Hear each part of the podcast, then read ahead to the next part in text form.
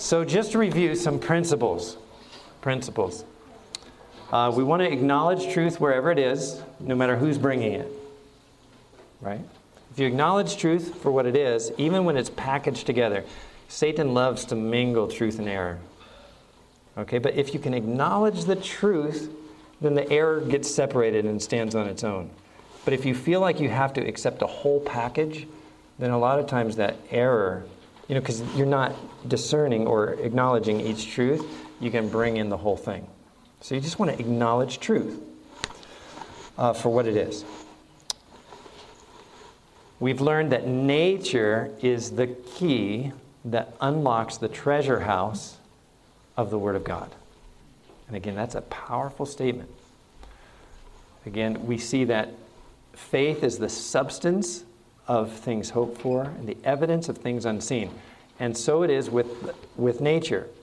Nature is the evidence that God spoke. And this is the record of what he spoke. Okay? So the two go hand in hand. First, I just told you in that last session that I'm actually Adventist because someone left the Steps to Christ in a house when my mom was about 20 years old, and she read that book. And she said, if we ever need a church, this is the one. You know what the first sentence of the Steps to Christ is? Yes, perfect. Nature and revelation alike testify of God. And yet, somehow, that being like the first principle, that is the step to Christ. We sometimes present, like any talk of nature, as a lesson book for us, as opposed to Christ alone. You understand? They're not opposed. One is the second half of the other, and together they make a whole, not one sided thing, but a whole. Um, so there's many, many blessings uh, for looking at the lessons God has for us in nature. I told you last session that going through steps of Christ, that took me through Adventism, but I ran to the world. And I really ran after exalting self and what the world had to offer me. And I started to do things to get that that I never imagined that I ever would. It was never my intention to do those things. It just step by step. You know, there's steps to Christ and there's steps to Antichrist. It's just the way it is. So we're going to pray, and I'm going to show you the temptation that Jesus overcame at the beginning of his ministry and how that relates to my story, but then also um, the Antichrist.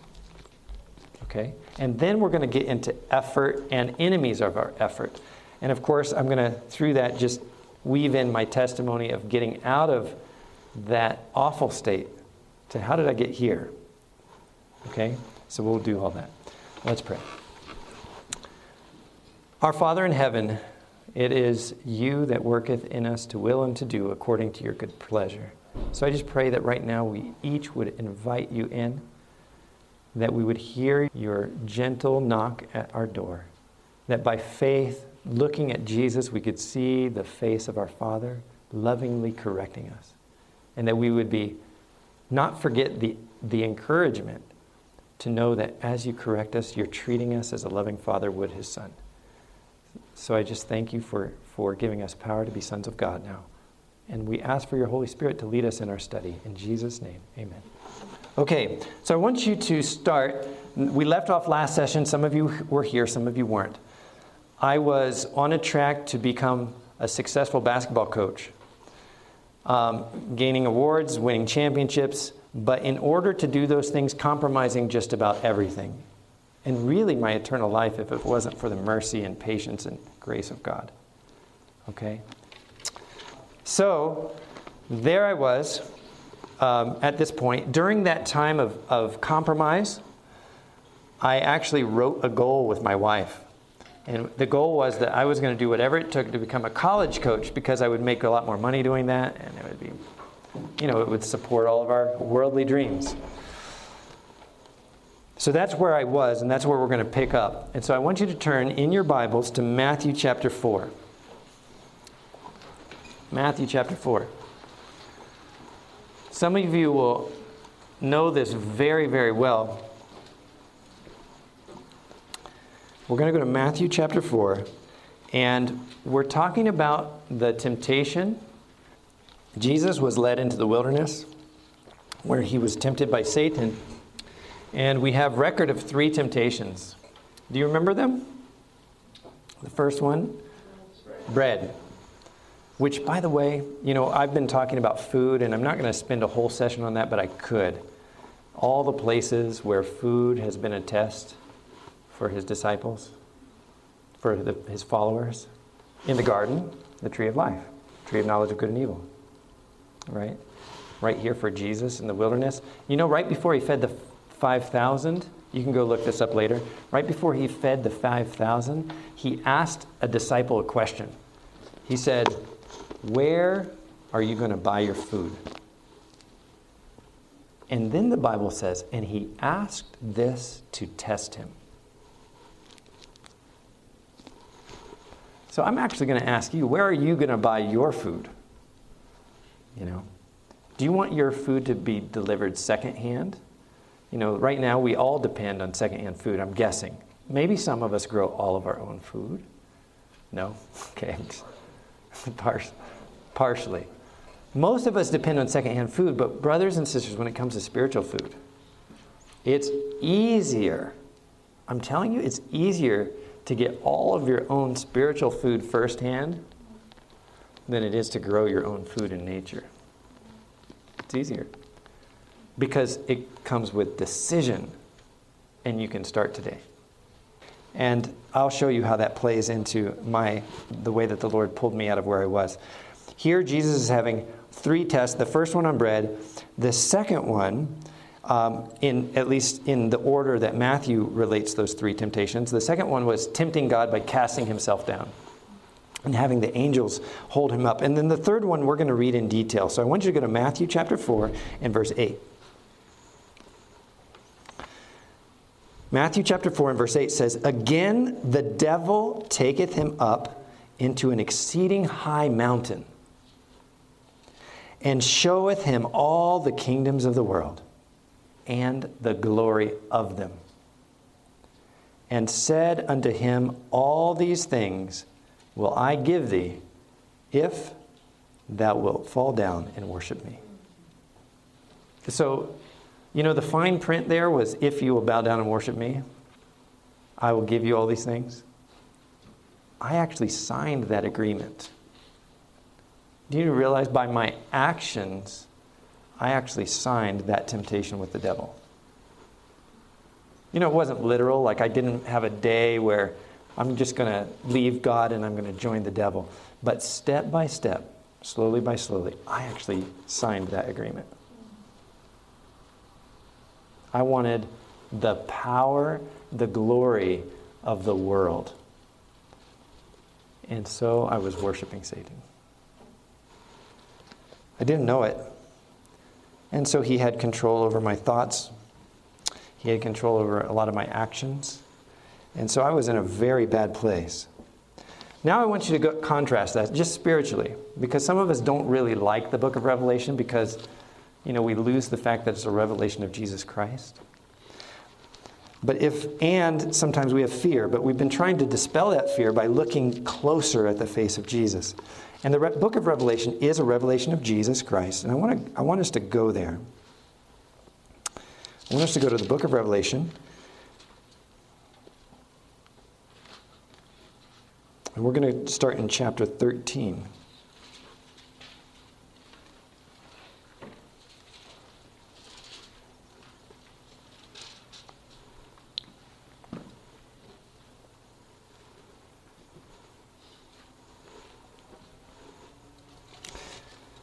Okay.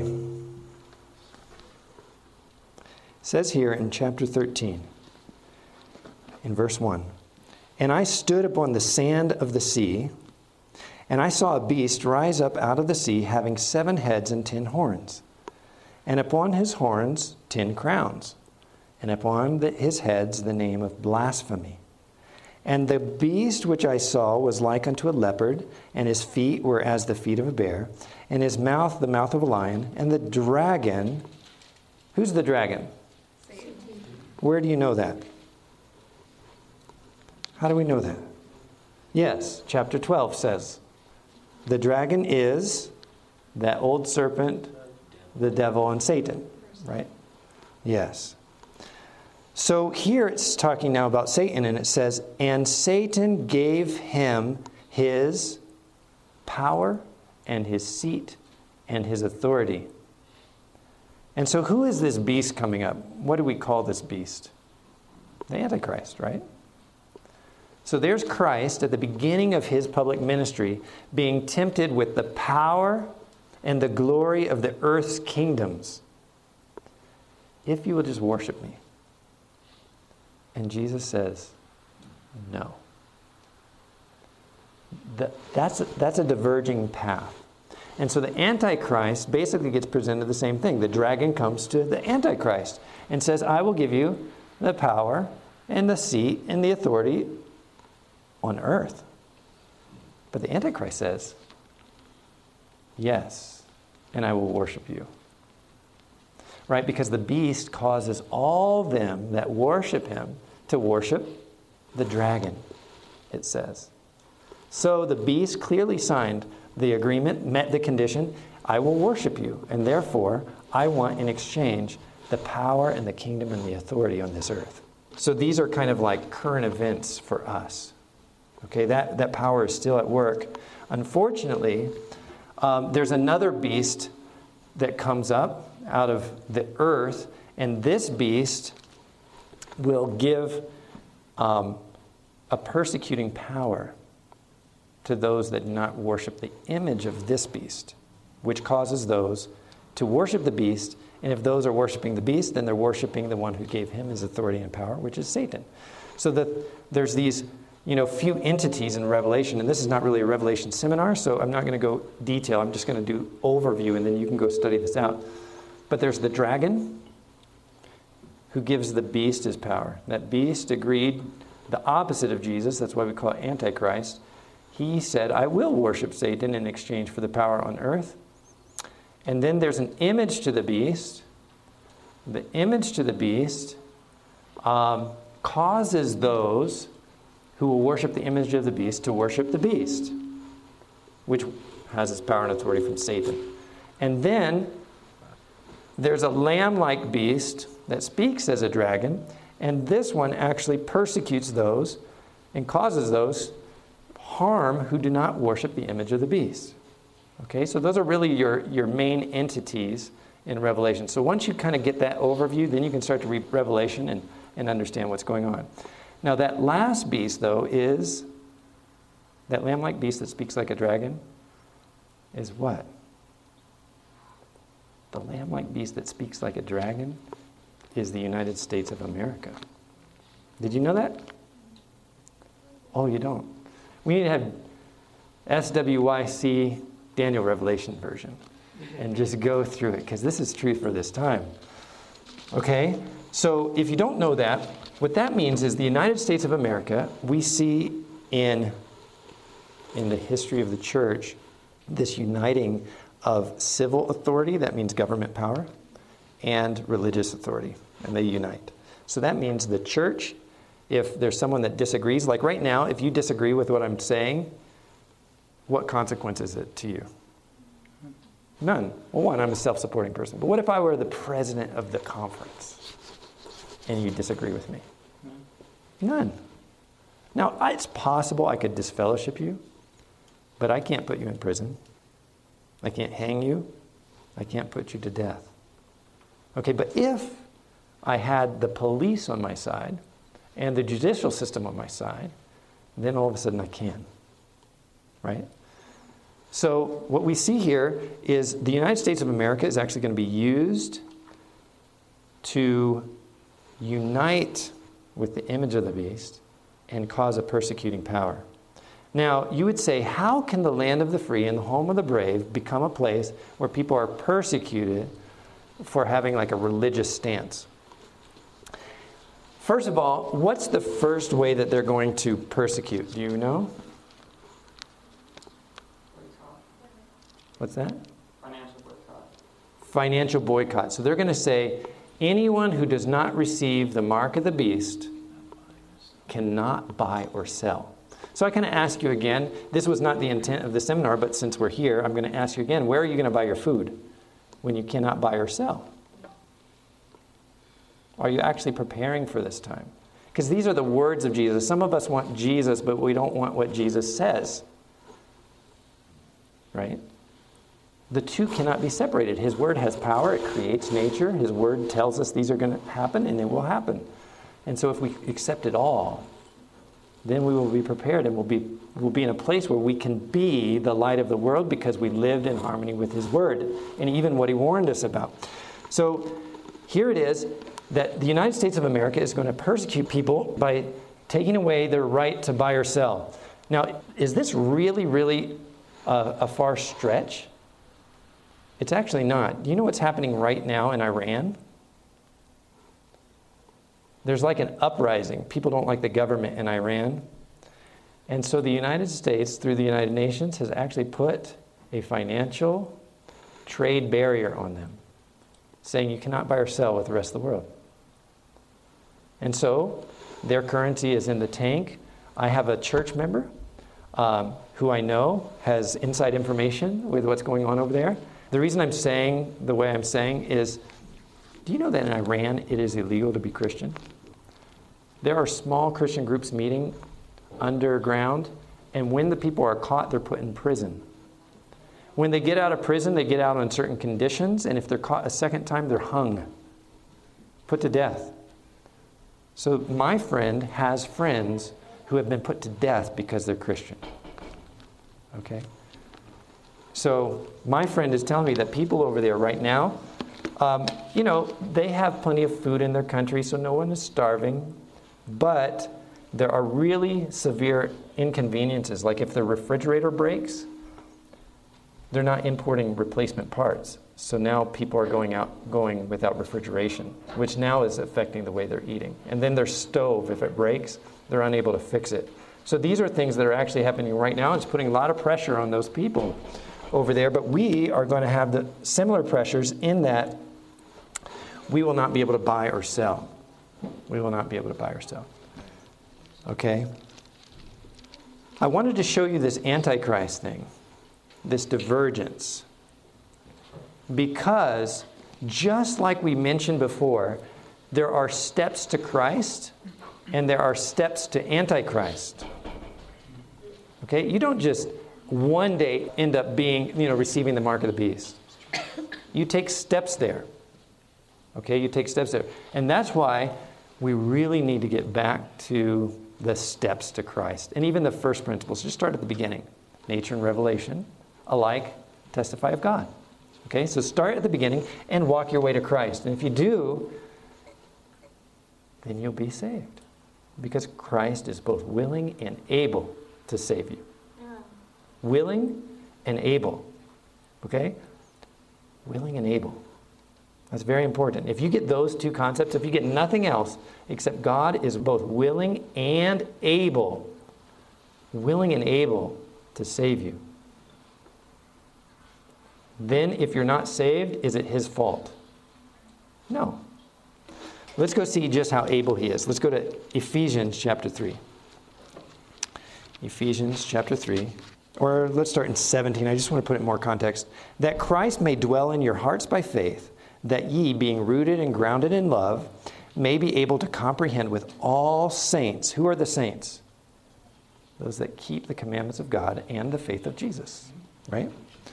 Okay, so then it says that we can comprehend with all the saints what? What is the breadth, length, and depth and height and to know the love of Christ, which passeth knowledge, that ye might be filled with all the fullness of God. So when we talk about like perfecting Christian character, this is saying that you can be filled with the fullness of God. Now we ask, is God willing to do that for you? Yes, He is, right? Is He able to do that for you? There's an argument right now in our church. Some people say they don't want to hear about perfecting Christian character. And so I want to talk right now that the Bible calls you to diligent effort. It says, add or giving all diligence, add to your faith these other things, right? Virtue, knowledge, temperance, those things that lead all the way to charity, which is the love, the height, depth, breadth, and love of God, and the fullness of God can dwell in you. And I want to dispel the fact that you cannot. Just like Jonathan and his armor bearer in the last session could not overcome an army of a million by themselves, but God shook the earth in their behalf. Okay? If God is able, then why can't we? The only reason would be that he would not be willing. Right? Because if he's able, then, you know, so you say, what's impossible for God? Nothing. Nothing. There's only one thing the Bible says is impossible for God. It says in one place, all things are possible through Christ, right? So if you truly believe that, then you would have to say he's able. The Bible only says there's one thing that's impossible, and it says it's impossible for him to lie. Because when his mouth speaks, it happens, unless he puts a condition on it. And then when that condition is met, it happens. Do you understand? That's how we have trees, because he said, Let there be trees. And boom, there it is. It's just, it happens. He can't say, Let there be trees, and there'll be no trees. It just happens. Okay? The power is in his voice and his word. When he says it, it happens. It happens. So we have faith in it. So when he says, that you can be a partaker of the divine nature. You can come into the full stature of Christ. The fullness of Christ can be in you. It can. It can. If we say it can't, we're either saying he's not able, but it's hard to say he's not able. And sometimes we're so happy that we can do nothing that we don't want anything to happen. But we've mixed the next part that with Christ all things are possible through Christ who strengthens me. Right? So all things are possible through Christ who strengthens me. Do you believe that? So then the only reason we wouldn't be able to come into the fullness of Christ is if we say that he's not willing, which is disbelief and blasphemy, actually, because you look at Jesus. Oh, you look at Jesus. You look at Jesus crawling in Gethsemane back to his back to his disciples. I mean, I was crying when I first read this. In Desire of Ages, there's a chapter called Gethsemane. And I'm going to teach you how to be a missionary. Did you know that you can just about be an active, successful missionary today? Okay, I'm going to show you through Gethsemane. Jesus was off praying, and the Father was withdrawing himself from Jesus. And the weight and the fear was coming upon Jesus because he was afraid that his humanity was going to be too weak to endure the trial that was upon him. And sometimes that's what we're afraid of too. But Jesus proved that it wasn't. You know, being separated from, from the Father, he was afraid of that. Jesus was sweating drops of blood, and he needed some relief from all of this strain that he was going through. And he literally crawling face down back to his disciples. And Jesus was 100% human. Do you understand that? Just like you and me and 100% divine. 100% God, 100% human. And so his body, he's crawling back to the disciples. God loves you so much that he sent his son. Not just his son, he sent his son to suffer on all points like we are. So he was crawling back. And do you know what his humanity needed for relief during that hour, that pressing hour? Desire of Ages tells us. It says he was crawling back in when he got to his disciples, he found them sleeping. He said if he would have found them praying, like understanding what he was going through, he would have found relief. God the Father loves you so much that he put his son into a human body susceptible to the need of human sympathy for relief. Can you imagine? That the God of heaven, the one that can speak and create, needed in his hour of temptation, he needed a human, an erring, sinful human, to sympathize with him for relief. Can you believe that? I mean, what vulnerability did Jesus put himself in? Did God put his son in to actually require the sympathies of just these sinners in order to find relief? Isn't that an amazing position that he put his son in?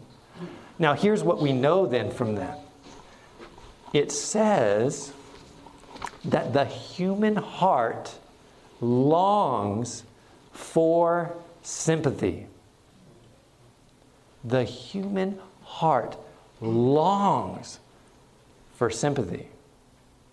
Jesus had a human heart, and it longed for sympathy. It longed for sympathy. So here's how you can make that practical. You know, your churches, these conferences, they tell you that you need to be doing the work of God. And if you yoke with Him and go into that work, you will learn of Him. That's the beautiful thing. You work not to gain favor, I mean, he worked to be at His side and to develop a character right at His side. And so that when He returns in the clouds, you'll have no fear. Do you know why? Because you've been right next to Him, your master teacher. And so when you see Him come, you'll see your Savior, your Redeemer, and your teacher the one that you've been following his voice your whole life. So, as you go enter that work, you say, What do the people need? You know what? The, a lot of people organizing like youth ministries and things, they're like, What do these youth need? Well, they need like, um, you know, concerts, or they need this or that. You know, you know what they need? Sympathy. The human heart longs for sympathy. Every human heart. Every human heart longs for sympathy, including Jesus. Isn't that awesome? That is an awesome, powerful tool to know. By looking at Jesus, we now know what the human heart needs. You can walk anywhere. You can walk into a prison. You can walk into an orphanage. You can walk into a nursing home. You could walk into the middle of um, an inner city gang, it doesn't matter where you walk, you already know what their human heart longs for sympathy. And you don't have to have talent, wealth, skill, degrees, or much education at all to sympathize with them. The thing is, we have to know what sympathy is. It's sympathizing with the struggle to get from where they are to a better place. Sometimes we think sympathy is joining them in what they're doing. No, we don't want to roll around in the mud with them. We want to sympathize with them of that they might not be able to see a better way. We want to sympathize with them of maybe how they got to where they are. You know, the devil is deceptive and he's stronger than humans, but he's not more powerful than God. So we can sympathize with the struggles, we can sympathize with the pains, we can sympathize with the griefs and the disappointments we have in life, and even we can sympathize with the, the, the ungodly ambitions that people have. And so if we can just acknowledge that, acknowledge that that might exist in their heart, and that they have a need, instead of like, I can't believe you've done that. I mean, you know, no. I can believe you've done that. This world is a tricky place, but there's something better. There's a way out. Our Savior has something better for you. The way we deal with people will be so different. If there's people in your church that are uh, disagreeing with you or maybe coming to wrong theological conclusions, or could you sympathize with them? You know, you don't have to agree with their position, but you can sympathize that they've come to a wrong position. You know, because have you always been out of error? No. So if you take nothing away from this session other than that, it's the human heart longs for sympathy. And now that you have that, you can go out and meet the longings of the human heart. Isn't that awesome? You're a missionary now. But it's a service of reconciliation, not to yourself, but to God. So make sure that when you're sympathizing, you're not trying to just reconcile them to you, but reconcile them to the source of life. Okay? Because you have no life in you. So reconcile them to God. Okay, so there we see that. Now I want to talk about giving all diligence, right? We said we need to give all diligence to make our calling and election sure. And God calls us to a very high calling. It seems impossible. And through us, it is. You can do nothing. But with Christ, all things are possible. So we ask the question is he willing? Yes, we see him crawling on the ground to his disciples to get sympathy and later getting beaten and mocked and stripped and hung on a cross. He's proven he's willing and he's able. The Bible's theme of him being able goes throughout. If you look in the book of Daniel, okay, you look in the book of Daniel, um, there's Nebuchadnezzar, right? Nebuchadnezzar has a dream. He asks his astrologers and his wise men to interpret the dream. They say, No man on earth is able to do this. And so then he asks Daniel, Are you able to do this? And he says, No, but there's a God in heaven who is able. When Daniel gets thrown into the lion's den, do you remember this? The test was the king came back, Darius comes back, he looks into the lion's den and he says, Daniel, was your God whom you serve continually able to save you? The three young Hebrews, they get thrown into the fiery furnace. Right before that, though, they say, Our God is able to save us, but if not, we will not heed you, king. We will not bow down to your image. Right? So they acknowledge that God's able over and over and over in the book of Daniel. Nebuchadnezzar himself, right? Remember Nebuchadnezzar? He he started to lift himself up, and God knocked him down. Sent him out seven years eating grass like a beast, brings him back in, and Nebuchadnezzar says, I now worship and extol and honor the God of heaven who is able to abase him who exalts himself. Okay, so the theme of ability of God is throughout the whole Bible. So if we're saved by faith and you haven't come to the conclusion that God is able to fulfill his promises in you, then your faith is not built on knowledge or the rock. So if you don't have that faith, I sympathize with you because I didn't always have that faith. Okay? But it's so clear in the Bible that I'm encouraging you to go figure it out for yourself. And don't take it from me because, again, I don't want you to get secondhand food. I want you to go to the storehouse yourself. Okay, so don't take it from me, but it is there.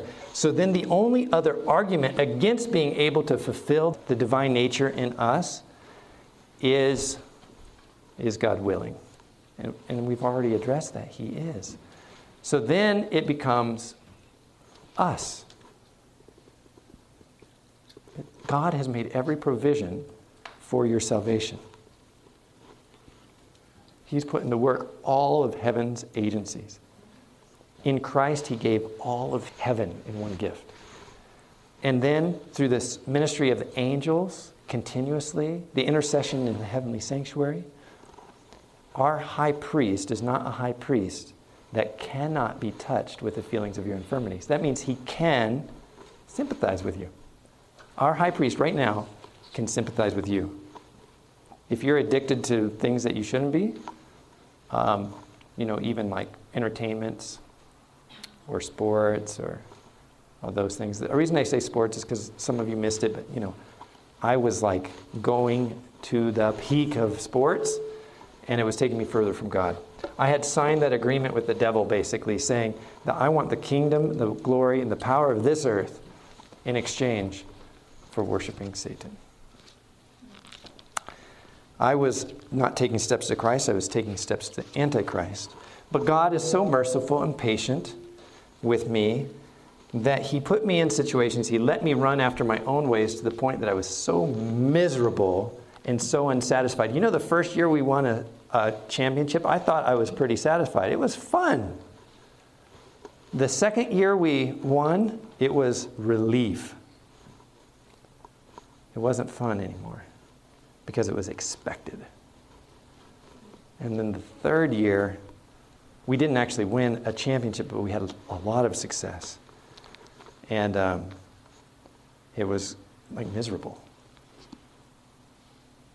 It wasn't even fun at all. And that was the grace of God. It was the grace of God making me miserable.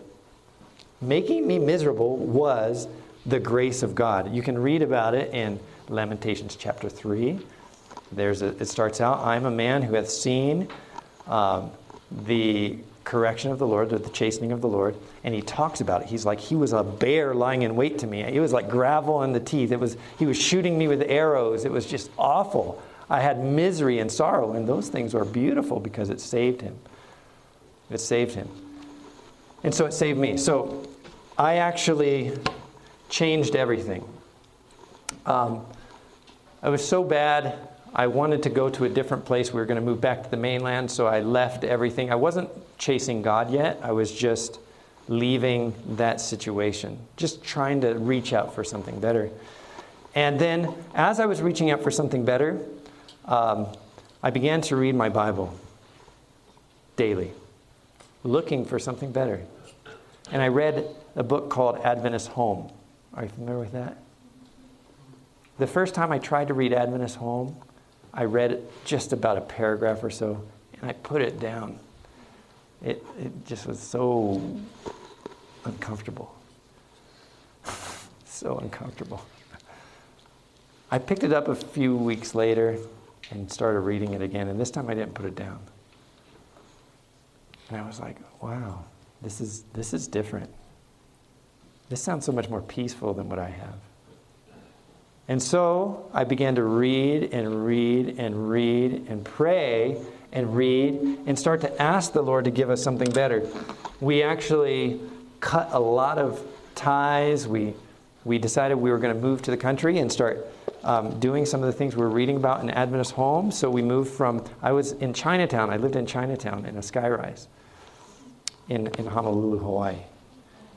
And so I asked my company if I could move and not work in the office anymore. They said, okay. So I moved to the garden island of Kauai. It's not really developed, it's beautiful. You would go into the beach, and it was like the beach was all yours. You could look this way, look that way, and not a single person.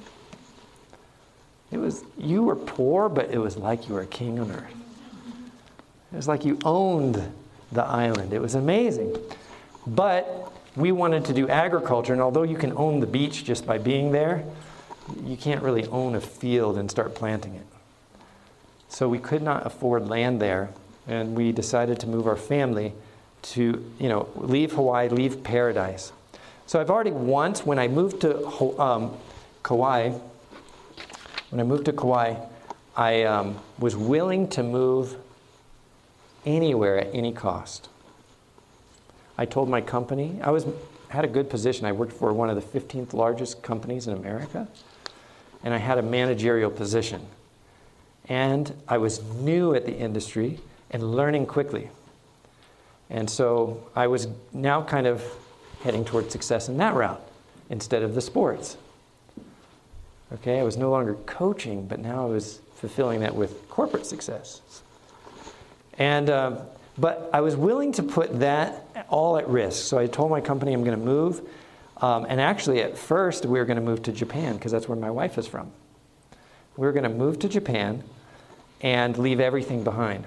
But my company said, Oh, you can work from Japan. And I gave them about five or six months' notice. And so we were about ready to move, and we had everything sold. We had all the plane tickets. My wife and children went ahead of me. And I only had about 10 days left before I was going to fly. I had my visa and everything. And then they called me in to the office and they said, um, you know, some corporate tax attorney was doing the final work through review of your case, and they said that there's a problem with the benefits, you know, of us giving you benefits in Japan, and it would take some pretty significant cost and legal fees um, to, to work that out. So they've decided since you're just a unique case that they didn't want to make that financial investment, you know, because their attorneys, if we're big companies like that, their attorneys make like $450 an hour. And so to do that for us was just not on their agenda. It wasn't a priority. So they said, um, so you're going to have to go without a job. Well, I don't know if you know anything about Japanese people, but when they get a job, they stick with it, usually until they retire. I mean, they just are, put their head down and work. So we were going to go stay with my wife's parents while we were looking for our own place. We had houses picked out, we had a realtor there lined up, we had the imagination of this little farm. And, um, and I had to call my wife and tell her the news that I'm going to have to come without a job. And so she told her parents, and her parents said, Don't come without a job. Don't come without a job. So we had sold everything. My family's in Japan, and now I've got like nothing. So I'm scrambling. What can I do? So I, I proposed to my company, what if I can move to the Garden Island, Kauai? Because at least it's better than Chinatown for us. Um, and so they said, yes, you could work from there because they were going to let me work in Japan. It's just that they couldn't work it out legally. And so then going to Kauai was easy. So then we moved to Kauai. I was there for a year. I volunteered for organic farmers, and we learned some amazing things. And we, we knew by experience at that point that we wanted to raise our girls on a little country farm, but we couldn't afford it. So again, we were willing to let paradise go. We had been there for 10 years. Both of my girls were born there. We, Hawaii was beautiful. And so we moved, willing to go anywhere to try to get what we were reading about. And so we went to Ohio, not because that's where we really wanted to be, but because uh, that's where I'm from, and we had things that we were moving from, you know, overseas, and you just need some place for them to land. So we were going to go there and then start looking around. And it turned out that my company, I told them when I was going to move to the mainland, actually, from Kauai, I told them I'm going to move to the mainland with or without you. Same thing I said like a year and a half before when we were going to move to Japan. And they said, Oh, well, don't go without us. You know, you can transfer to the corporate, um, a corporate team and work from wherever you go on, on the mainland. And I said, Okay, but under one condition, I can work from home. I want to work from home, not from an office. And so they said, Okay. I got there to Ohio, and we were going to go all over the place. And then I was interviewing with that corporate office after I had gone to Ohio, eh, I mean, the corporate team.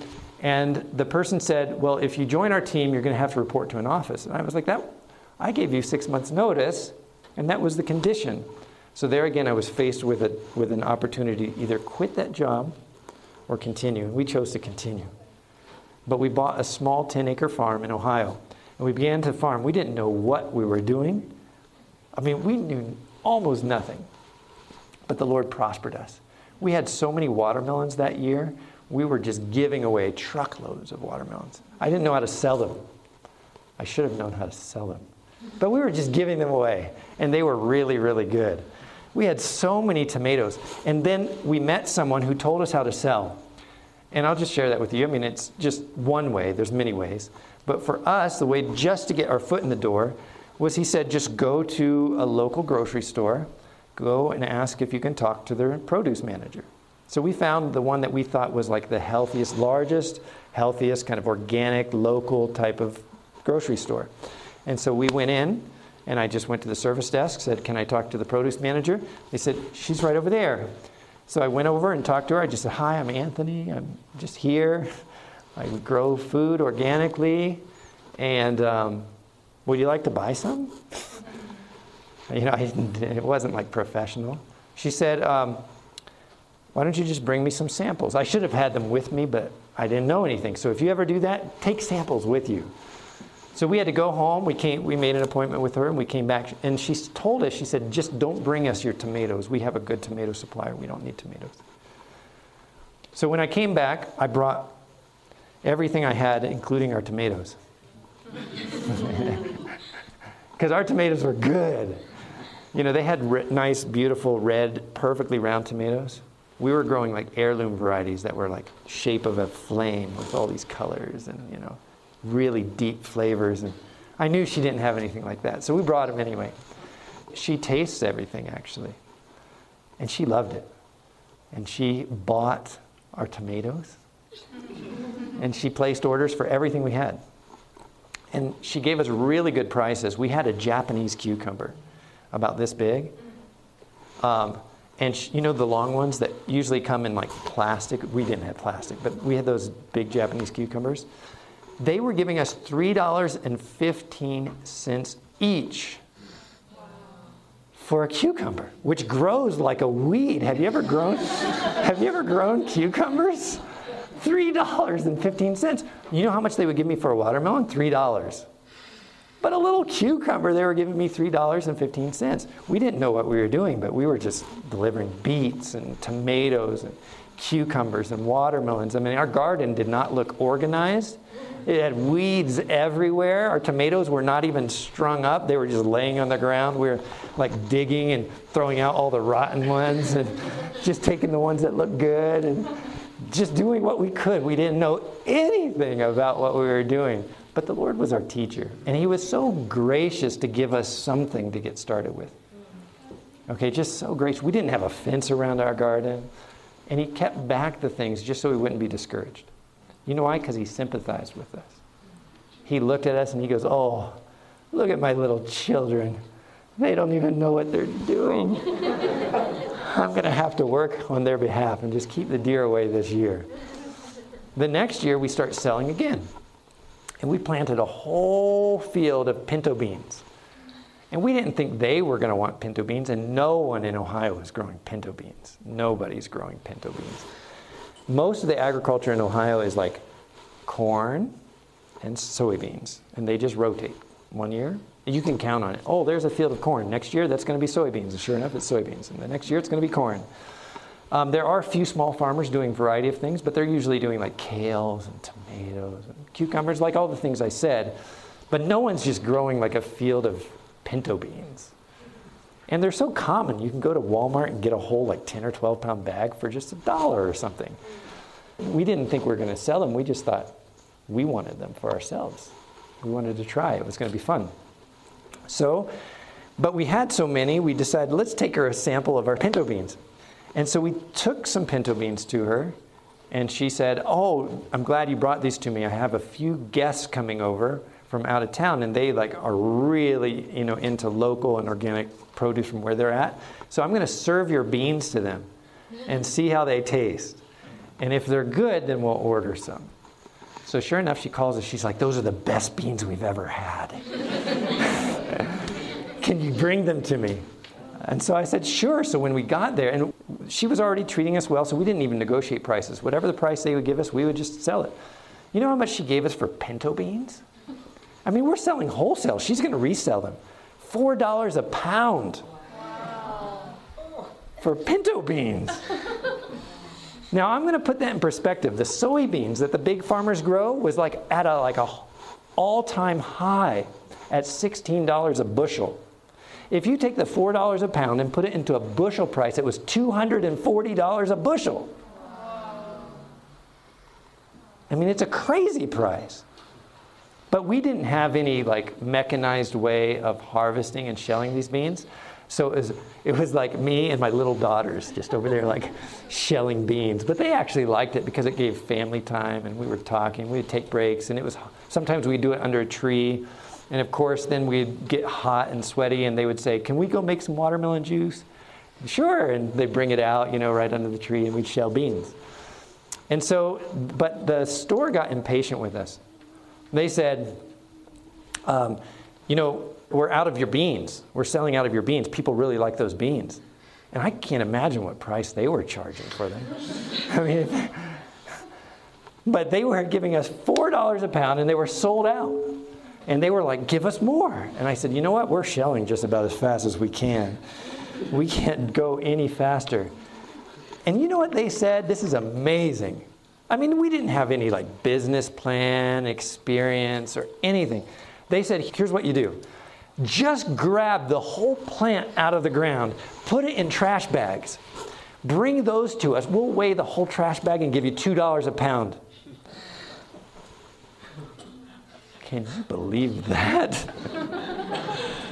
For pinto beans. I mean, just common old pinto beans. Do you know where we got those pinto beans to start with? We went to Walmart and got a bag of pinto beans for like 99 cents and we planted them all. I mean, the Lord says, when He says be fruitful and multiply, oh, wow, you can experience this like firsthand.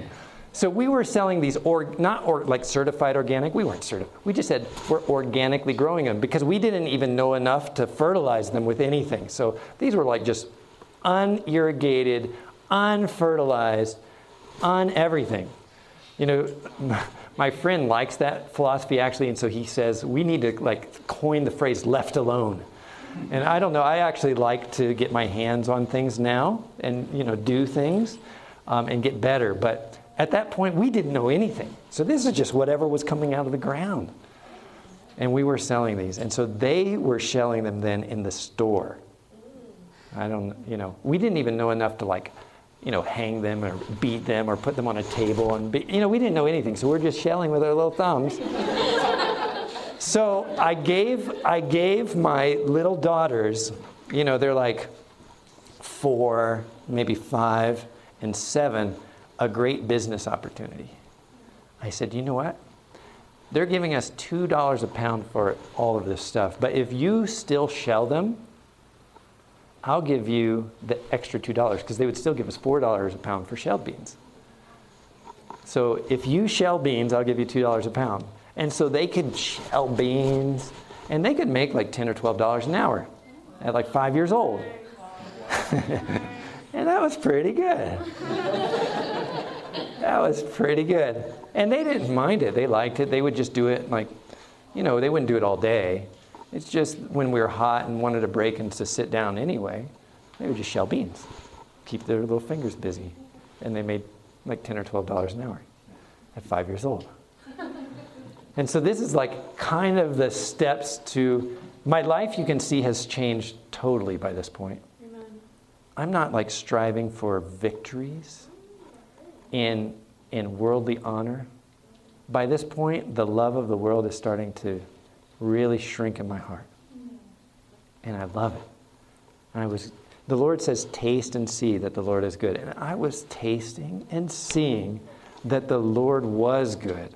And all those things you read about in our counsels about like the A, B's, and C's of education is agriculture. I mean, it's true. You can have a wonderful experience out there.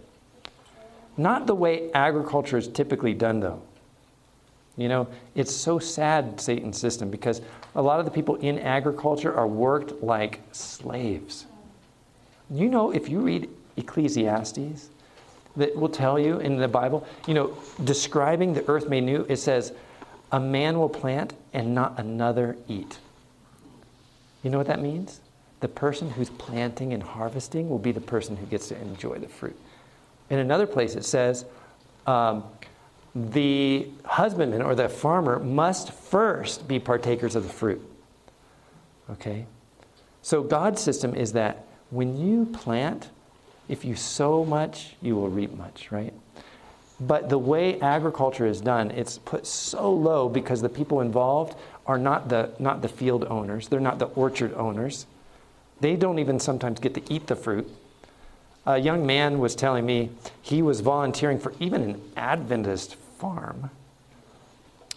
And he called the owner of the farm and he said, Can my wife and I have an apple? You know, they had like orchards. And he said, You can have one each. And that was it, even though they were working there. You know, it was like so rigid and so not liberal in a good way you know, just this liberality of giving. And so God wants us to get to that point where if we have that we have so much abundance that we can just start giving. So we started giving. We had this was not just then for us or like you would say well how can god use a little family who's like withdrawing themselves from the cities where everyone needs to be reached go to the country how can he use that to reach people well first of all the store we were delivering to was in the city so we were going there every week with produce, every week. But the people there like knew us. They're like, "We haven't seen your wife. How is she?" You know, and it was it was a wonderful thing. But we put out this little roadside stand. Actually, it was like a feeding trough for animals. And it was just there on our farm. It was kind of rickety and old looking, but people like that kind of stuff. I don't know if you know. It's because everything is made of plastic now, so people want something tangible. So they actually like anything with texture. Um, so we took this thing and I drug it up by the road and I painted, we hand painted, my daughters and I hand painted signs like homegrown, organic, and all these things. And we put boxes of produce out there. And then we put a little honor system box where they could put money in and take their own produce. But we put a sign there and it said, open six days a week, closed Saturday. And you know, um, I was over there working, and my next door neighbor, who I didn't know very well, but we had like some conversations, he came by and he stopped, and so he got out of his truck, and he was a cattle farmer, and the, you know, his license plate said beef. You know, he was like, and so I found out later. I always, I, did, I could never remember names very well, so I nicknamed him. I nicknamed him Nabe, okay, short for neighbor. So I'm like, hey, neighbor. And so I admitted to him one day, I'm like, you know, I've got to admit something. I couldn't really remember your name, so I just call you Nabe. And he was like, oh, that's all right. I have a nickname for you too. I call you Mr. Vegetables. and I'm like, oh, okay, I'll take it. Um, but he was there at our stand and he says, you know, something's been bothering me. He goes, what do you believe? And I'm like, What do you mean? He's like, Are you Christian? I said, Yes, I am. Well, what kind of Christian are you? And I said, Well, and before I could answer, he goes, Are you Seventh day Adventist? and I was like, How did you know? He said, Your roadside stand sign has been bothering me for weeks. Why would anyone close an honor system stand down? It says closed Saturday. Why not just leave it open? And he said, I just kept thinking about it and thinking about it, and it bothered me so much. And so I had to ask you, Are you Seventh day Adventist?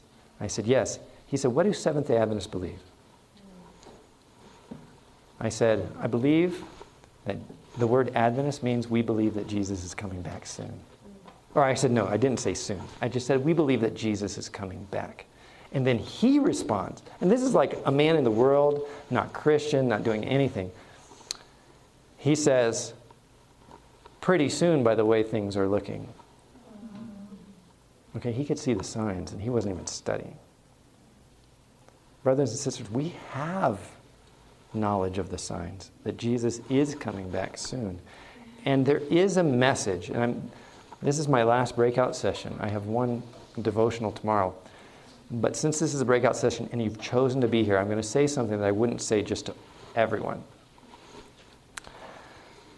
Even though it's truth.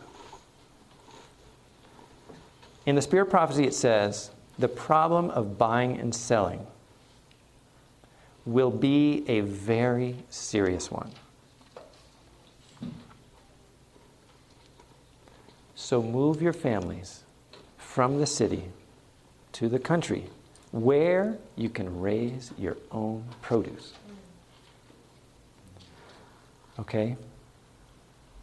So the problem is presented there and the solution is presented there. There's many other reasons to move to the country. I was still working for my corporate office and working from home, and so I was a manager. I had a team in India. Oh, I love those guys. They're great, strong workers. I had a team in Philadelphia and I had a team in um, New Mexico, some people in Arizona. And the one person that I was very close to in Philadelphia, even though I'd never met him face to face, he asked me, How in the world, because he lived in downtown Philadelphia, he said, How in the world can you live out in a place where there's so few people? And I said, Well, the interesting thing is out here in the country, when you pass someone, you wave at them and they wave back. And you visit your neighbor, and neighbors visit you, and you get to know people. I said, How can you live in a place where everyone you pass you ignore? And that becomes your habit. You know? That, like, interactions with human beings are no longer special. And so, the reason I share these things is because, brothers and sisters, I want you to be prepared. There are going to be people that won't choose to follow that truth, and when it hits them, they may be able to escape at that time. But it's not going to be without severe struggle and suffering. And there will come a time when people cannot escape from the cities. It's just too late. The cities are going to be full of disease and hunger and crime, and we need to reach the precious people of the cities from just outside of them, where we can go in and have those deep, impressionable experiences. I would walk into the, the city, and people could just look at me. I mean, I don't dress like this every day because I'm usually farming. I do dress like this every week when I'm preaching the Lord's word. Okay? But when we're out on the farm, they can tell something's different about me. So people like look at me, and I'm not trying to stand out. You just can't help it. You look different. You're like walking in the middle of the day with no cares, you know, with a bag of beans. I mean, how can you how can you not stand out in this city? Who, who like who walks around with a bag of beans? And so people will sometimes be brave enough to ask, like, who are you? Who are you? What do you believe? In fact, I was in an auction one time. And I was just at an auction. We were just at the very end of the auction. I was minding my own business, trying to get some tools for the farm. And a man came up to me just as I was loading, and he interrupted me. He said, Excuse me, sir. He said, I noticed you today, and I believe you to be a man of God. And I'm like, We haven't even talked. And he said, What do you believe? When you live these lives that God says, I mean, people will start coming to you. It's not that we don't make less effort to reach people, but it does something. It separates you from a world in a good way, in the way people say, there's something different about you. There's a noble independence to being involved in that kind of life. The reason I can come here, I didn't have to ask my boss to get off work because I don't work for that corporate office. What I ended up doing, I'm going to cut this short because I know some people are curious about how did I leave that. We prayed, the Lord provided an opportunity with almost no money, but we sold everything to get out of debt, to pay off our mortgage, and to leave that and to become full time in agriculture. And it's just still a struggle. We're still trying to learn how to make it, especially in, in Arkansas where it's very difficult to, to farm. Ohio, it's much easier. Um, but in Arkansas, we're still figuring it out. But there's a noble independence. I did not have to ask my boss to get off work to come here. I just had to ask my real boss if he wanted me to come. And now I'm not off work, I'm just continuing my work. Okay. So there is a great blessing for you. Brothers and sisters, don't take my word second hand and make a move. Don't move on my word. Study, pray, and then plan well. And if the Lord is calling you out at this time, if the Lord is showing you there might be something better for you, especially if you're really young. I've been talking to these young people because I, I wish someone would have told me then so I wouldn't be so old trying to figure these things out now. I mean, especially when I have that youthful energy. And you know what? I know I have to finish, so it's going to be time. But I'm just telling you, children, young people, even young people, when you go to a farmer's market at your age or anywhere and sell something, people will say, keep the change. If I go, they're like, Where's my change? You know, their hearts are drawn out to people like you. And so you have a power to use that youthful energy, that youthful face, that innocence, you know, doing something different. Just look and see what the spirit of prophecy and the Bible say on these subjects, and I think you'll be amazed. And then if you ever decide to walk in it, I think you'll be even more amazed. That's my testimony. If you want to pray with me and ask that the Lord will teach you directly, not from my words, but from His, then please um, bow your heads. Our Father in heaven, I thank you so much for pulling me out of the world, taking me off the steps to Antichrist to, to receive the glory and honor and power of this world, and putting me on a path of the steps to Christ, which also, though, contains such beautiful, sweet things along the way. It's not just a life of toil and suffering. Even through our, our trials and our sufferings and our disappointments, you give us such wonderful blessings. So I pray for each one here that they will be prepared for the trials that are coming upon the world, that they will be prepared spiritually, knowing that you are able and willing to do for them what we cannot do for ourselves. And I also pray that you will bring back to their minds that you sympathize with them and that they can sympathize with others. I pray this in Jesus' name. This media was brought to you by Audioverse, a website dedicated to spreading God's Word through free sermon audio and much more. If you would like to know more about Audioverse, or if you would like to listen to more sermons, please visit www.audioverse.org.